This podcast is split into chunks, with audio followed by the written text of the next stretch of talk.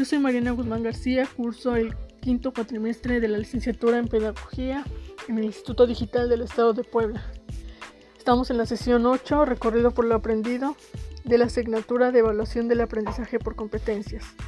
En el tema 1, la evaluación en el currículum, vimos lo que es un programa de estudio, que es una estructura que orienta a la comunidad educativa, donde se organizan y ordenan los propósitos, las metas, para fines de enseñanza y aprendizaje de una profesión.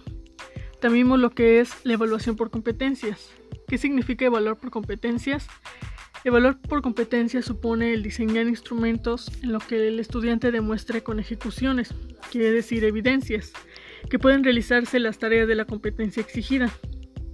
Esta misma se basa en criterios, porque compara el desempeño real actual de las competencias de un estudiante en un momento determinado, con su criterio de desempeño asociado fijado con anterioridad.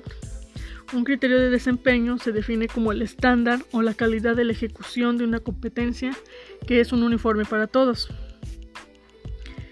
¿Qué ventajas presenta la evaluación por competencias? En el ámbito de la enseñanza, el profesor puede identificar las áreas de la instrucción que necesitan mejoras. Pueden constatar las competencias logradas por sus alumnos a nivel personal y grupal.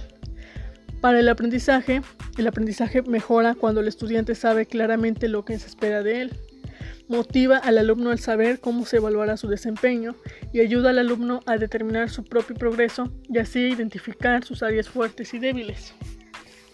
En el tema 2, aportes teóricos para la evaluación del aprendizaje de los alumnos, vimos 10 autores. Cada uno tiene diferentes aportes para la evaluación. Los siguientes fueron Ralph Tyler, Michael Scriven, Daniel Stufflebeam, David Parlett, Robert Stake, Elliot Eisner, también vimos de Kevin McConnell, David Hamilton, Lee Cronbach y Stephen Kemmis. En el tema 2.2, la evaluación tradicional del aprendizaje, vimos que la evaluación tradicional del aprendizaje no toma en cuenta las potencialidades de los estudiantes y es cualitativa. Sus características son que los parámetros tienden a ser establecidos por el docente. Se brindan notas cuantitativas, se hace con el fin de determinar quiénes aprueban o reprueban una asignatura. Son escasas las oportunidades para el automejoramiento y se asume como un instrumento de control y de selección extremo. Su evaluación es mediante exámenes. Genera como resultado el número, el cual para el alumno tiene una gran importancia. Mide el grado de aprovechamiento escolar adquirido por los estudiantes. También existe la evaluación alternativa, que propicia una evaluación formativa, da pie a la autoevaluación y a la coevaluación. Las pruebas que se realizan permiten ensayos y aplicaciones. El profesor se compromete e implica con el estudiante. Y finalmente existe la evaluación por competencias, que esta implica definir con exactitud las competencias a evaluar con sus respectivas dimensiones.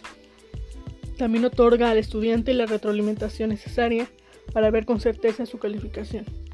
Y pues eso sería todo lo que vimos en la asignatura de evaluación del aprendizaje por competencias.